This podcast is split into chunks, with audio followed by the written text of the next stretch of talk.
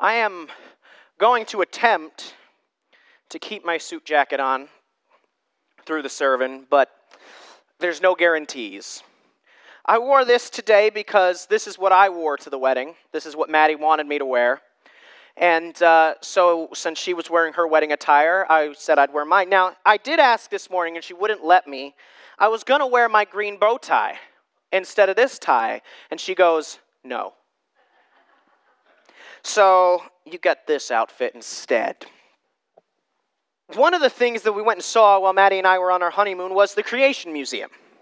And in the Creation Museum, it talked about one of the things that it talked about was something that I had heard and, and, and I guess known in the back of my head, but had never really considered. And I took a picture of it and I went, we need to talk about that. That's my, that's my type of sermons. Those are my types of sermons. So, over the next seven weeks, technically eight, because at the lake we're not going to talk about this, we're going to talk about something else. We are going to look at the seven plagues of Egypt one at a time. And uh, it's good to remind ourselves of stuff like that. But the main reason we're going to talk about this is because one of the aspects that doesn't often get talked about with those plagues is that God was not just judging Egypt for the 400 years of slavery to his people. No, he was also proving to Egypt and to Israel and to the rest of the known world who is actually in charge. And each of the seven plagues directly destroys technically eight, because there's two that he does with the first plague, Egyptian gods and goddesses, and says, Look, I'm more powerful than them. They don't even exist, they're nothing. So I thought we could talk about that because, you know, in today's world, we're told many different things that, that you know, about God and about uh, uh, Christianity, and we're told what we should and shouldn't believe in a lot of ways. Like, oh, that's an antiquated belief. I don't really care how old the belief is if it's in here. We're told God's out of touch with reality, or maybe reality is out of touch with God.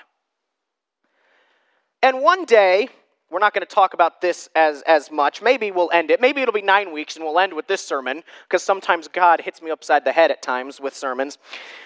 We'll talk about how God is going to prove himself to be greater than the God of this world in the end.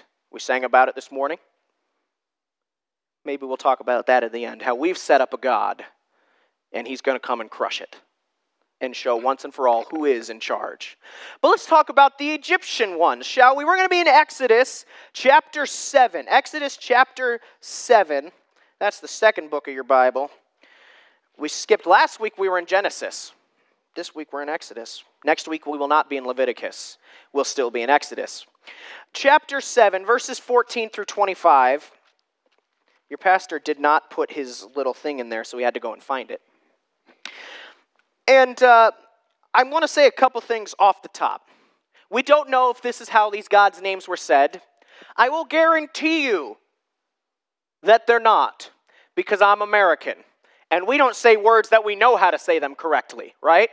So I can all but guarantee you that these are not exactly how they're going to be said, but I'm going to do my best. I'm also going to tell you that this was 4,000 some odd years ago. So there's information about some of these gods that have been lost. So there might be blanks in there that you go, well, what about this? We don't know. It's lost to history. The other thing I want to point out is, and my friend Drucker pointed this out yesterday, if you're wondering if when God curses a nation, it ever recovers, it doesn't. Egypt has never been the same since those days. Egypt, back in those days, was the premier world power. Now, I'm not saying that they didn't have influence and wealth and such after that, they did, but they were never the dominant force in the world again at any point. God so thoroughly destroys them, their economy, their way of life, everything, that they never recovered. God's retribution is swift sometimes. Sometimes it takes some time. We like to think that these happened in over like a seven day period. It, it didn't, it was months. Months of plagues. but it's strong. And I say that to say this do not set yourself up against the people of God, be they Israel or Christians, because He does take care of you.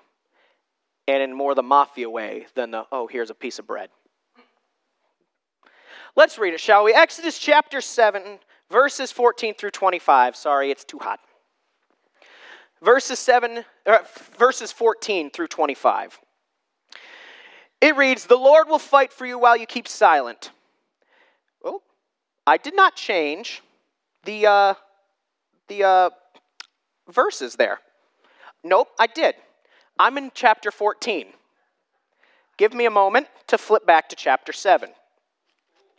There are times I think I'm dyslexic, not like fully dyslexic, but I actually think it's the ADD because my brain just sees something and it goes, yeah, that works, let's go with that. Chapter 7, verse 14. Here it is water is turned to blood. Then the Lord said to Moses, Pharaoh's heart is stubborn. He refuses to let the people go.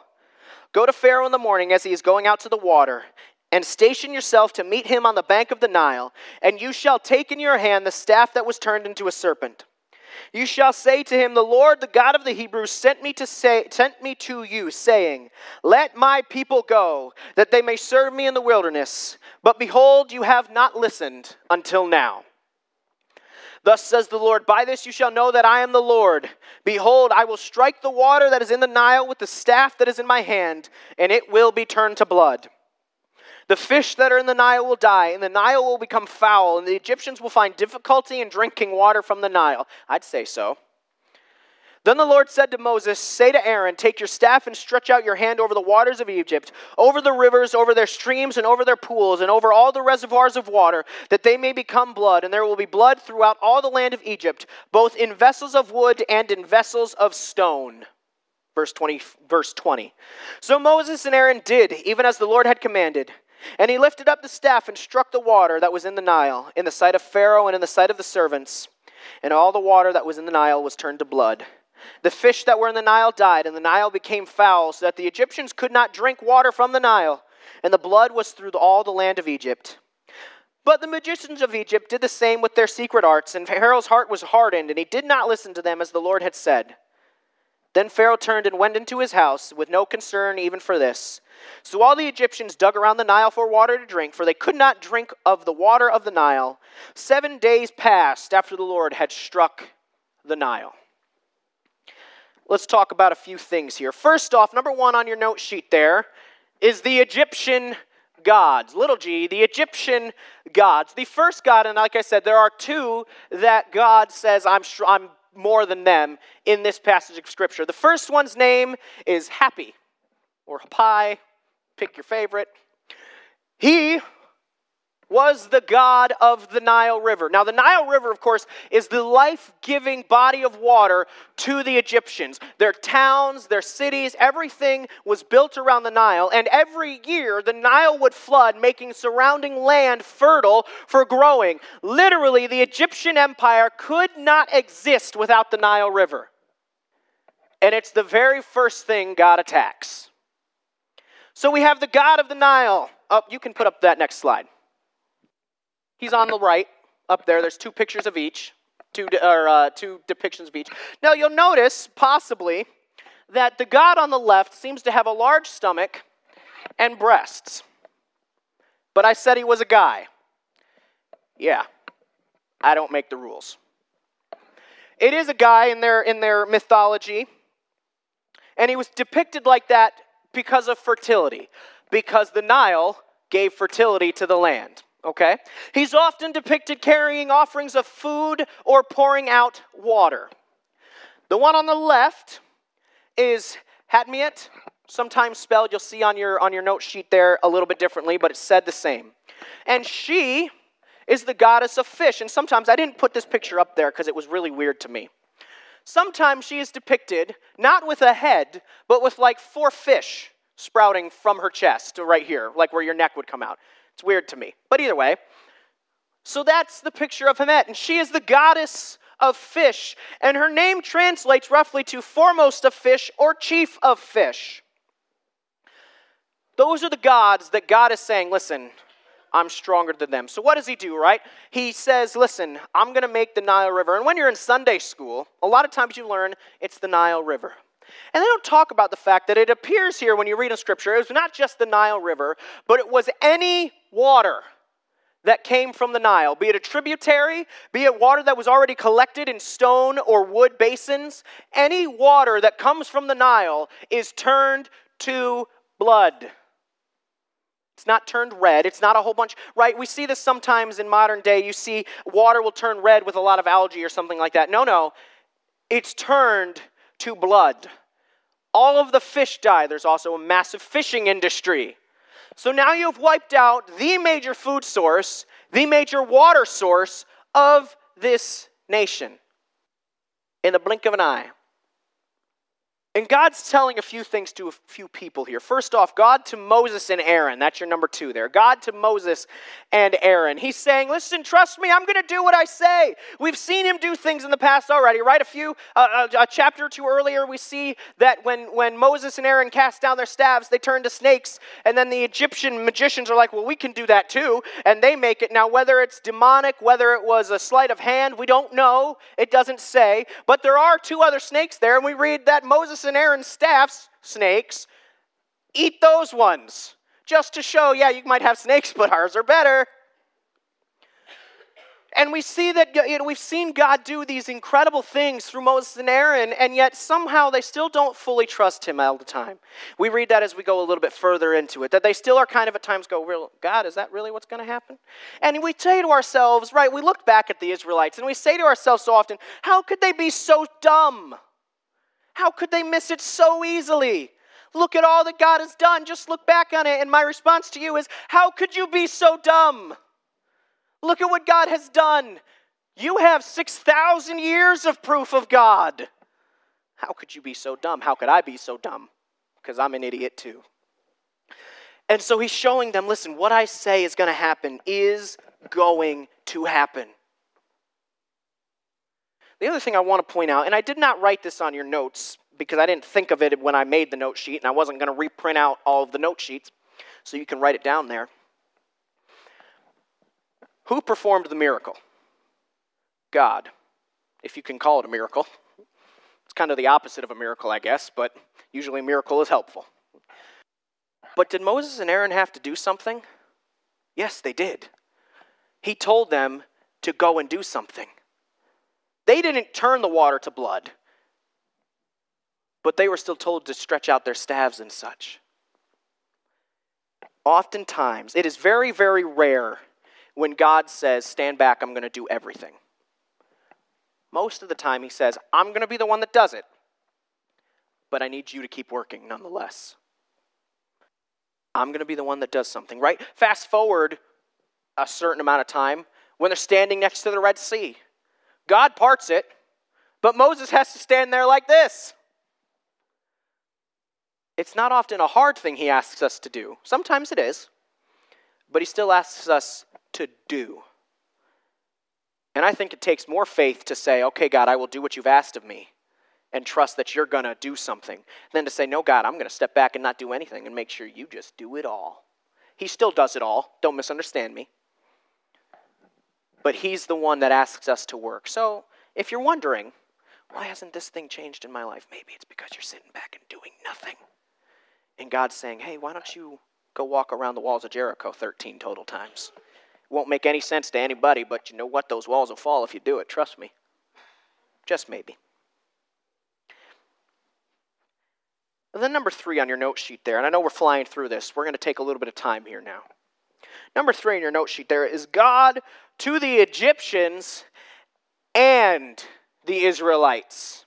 We often talk about how God is judging Egypt during this, and He is. He's not judging Israel.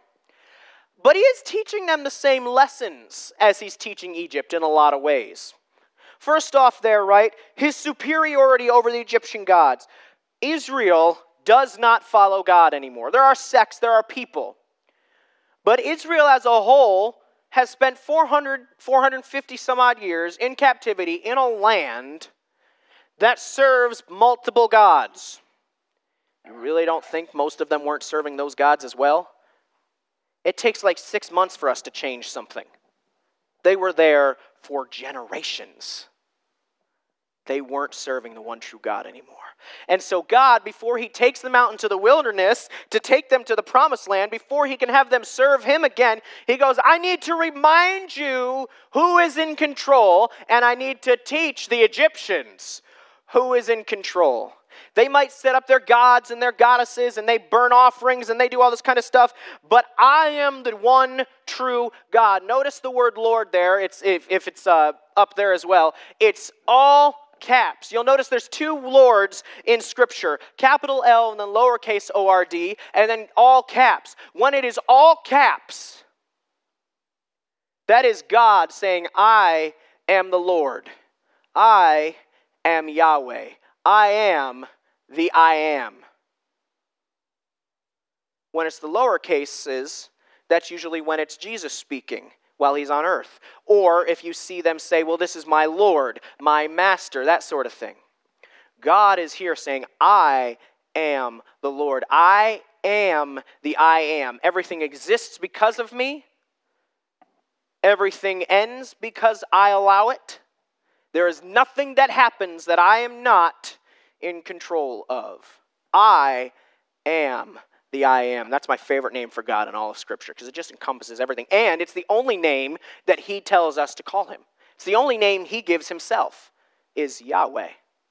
Now we know he, you have Jehovah Jireh and stuff like that, but that's the only name he specifically calls himself. He does say to call me other things at times, the Lord provides and stuff like that, but that is the only name he specifically says, I am, the I am. I find that so interesting and also so cool. So, his superiority over Egyptian gods as well, he's showing his control over rivers and water and animals. These things that you find life sustaining, they're there because of me. I'm in control of them. Nobody else is. No God besides me. And then, lastly, maybe not lastly, but lastly for this, and maybe the most important one there is that he's the provider. Not a river, not an animal, not growing plants. I am the provider. Now, yes, I use these things to provide for you, but they don't provide. I do it. I sustain you. See, he's got to teach the Israelites this because they need to know if they're going to follow him, right? If I just came up to you, right, and was like, hey, Y'all want to go on a walk for a long ways and leave your wife and everything behind? You wouldn't just follow me. You would need some uh, assurances, some proof. We're idiots. God's not. So he says, Listen, I'm going to show you who I am. Follow me. I provide. I'm the one that does it. Now, as we read this section, you'll see there at the end that as well, the magicians of Egypt were able to take some water and turn it into blood. No, the Bible is not wrong. It was not, oh, well, we say it's blood, but it was actually just water with food dye in it. They were able to turn it into blood. And you might say, Pastor, doesn't that just throw out what God did? Because if these men can do it, with their gods, can't God do it? Let me point a few things out. One, the amount of water that was turned to blood. Literally, the Nile River, all of its tributaries, and any water that had come out of the Nile, versus a couple of cups. And secondly, there is a reason that God allows this to happen. We're not going to flip there, but if you, if you do at some point, flip to Romans chapter 9. We read that Moses, er, not Moses, excuse me, God has hardened Pharaoh's heart. Pharaoh is not going to let the Israelites go yet. It's not going to happen because God has to punish Egypt first. Because God has to teach Egypt a lesson for enslaving his people for 450 years. Pharaoh doesn't actually have a choice at this point. You might say, wow, that seems kind of vindictive from God. I'd say it's just. Because God's view of justice is not ours. God's view of justice is correct, ours is not. So he allows this because it calms Pharaoh's heart. He goes, Well, okay, so you guys could do it, so can mine. It was the same thing with the snakes, turning, to, uh, turning the staffs to snakes. He's saying, Listen, Pharaoh, I understand. Or, uh, uh, he's, he's allowing Pharaoh to rationalize in his head and push it away and say, Okay, God can do it. Yup, He can do it. But my magicians can do it as well. So it's not that big a deal. You will see as we go further over these next couple of months, the magicians can no longer do what God does. God allows it here because he's letting Pharaoh's heart be hardened just a little bit more. Pharaoh's not concerned, right? We read right there. Where is it? Uh, 23, verse 23. Then Pharaoh turned and went into his house with no concern. He does not care. Also, let me ask you this what kind of leader does not care that his people are now starving and uh, uh, dying of thirst? God's teaching a lesson here throughout this whole thing. The first one he teaches here about the gods is I'm bigger than your river, I'm bigger than your fish. I'm the one. And I'm going to show you in six more plagues. He even attacks at one point, we'll, re, we'll talk about this when we get there a little bit more, but he even is able, I'm going to say able, we know he can do it. And he takes down the Egyptians' greatest god, the king of their gods, Ra, the sun god. And he says, I'll blot out the sun. It's going to be dark for a little bit because I'm the one that made it, and I'm the one that can turn it off and back on again at my whim if I wanted to. Now, thankfully, God doesn't have whims like I do. Because if I was the one in control of the sun, it would just be constantly going off and on. Just being honest with you. I like to have fun. I would think the sun going out for a minute. Can you imagine that if I was just like, okay, and it's out? Everyone would just freak. It's back on. Oh, good. God's infinitely better than I am. We know that. But he's showing them listen, I'm the one that's in control. So here's what you can take out of it, because we do need to bring it to present day. God is in control. Take out the river and the fish. Put in whatever it is that you view as your provider. Put in your job, put in your parents, put in your kids, put in whatever it is that you're saying, I this is my this is my life, this is my sustainer and God says no. I am bigger. And let me ask you, are you going to make him take it away? Oftentimes, and I've seen it in my life, I've told stories multiple times about the things God has taken away from me. Some of them He's given back, some of them He has not. But things He has taken away from me to say, Sam, you've set this up as the God. I'm the God, not you, not whatever this thing is, no matter how good it is. I am the one who's in control, not somebody else and not something else. So I ask you this morning, because here's the thing. Let's, let's all be honest with each other. And I'm choosing those words carefully because we do like to lie to each other about this stuff. I look at my dad because he edits the sermons and takes out when I say, let's be honest, or let me be frank. You can leave this one in. We all have a Nile. We all like to keep it tucked away and hidden while we're in church because we don't want anybody else to see it. We all have something we think is more important to us, and we've set it up as a God. Don't look at me and say you don't. You do. I don't have to know you very well to know that, and I think I know most of you at least decently well. It could be something good like family friends, Christian music, Sunday morning service. It could be something bad overuse of drugs, overuse of alcohol. It could be video games. My buddy yesterday, Maddie and I went out to dinner with my buddy Drucker, and he goes, Maddie, since you're not a gamer, what do you do for fun? Because Drucker and I both enjoy video games, but they can easily be a god. Sports, that's been one of mine on multiple occasions, and multiple times, God's taken it away from me. There's been once or twice when I have willfully given them up because God's been smart enough in me to allow me to do it. Let me rephrase that because I'm not saying God was stupid before. God allowed me to be smart enough to do it. Good or bad, it doesn't matter. We've all got them. Most of us, no, all of us, have more than one. I don't care if you're the youngest person in here, which I think is Maddie, because you're younger than me, or the oldest person in here. I'm not going to guess. We've all got them.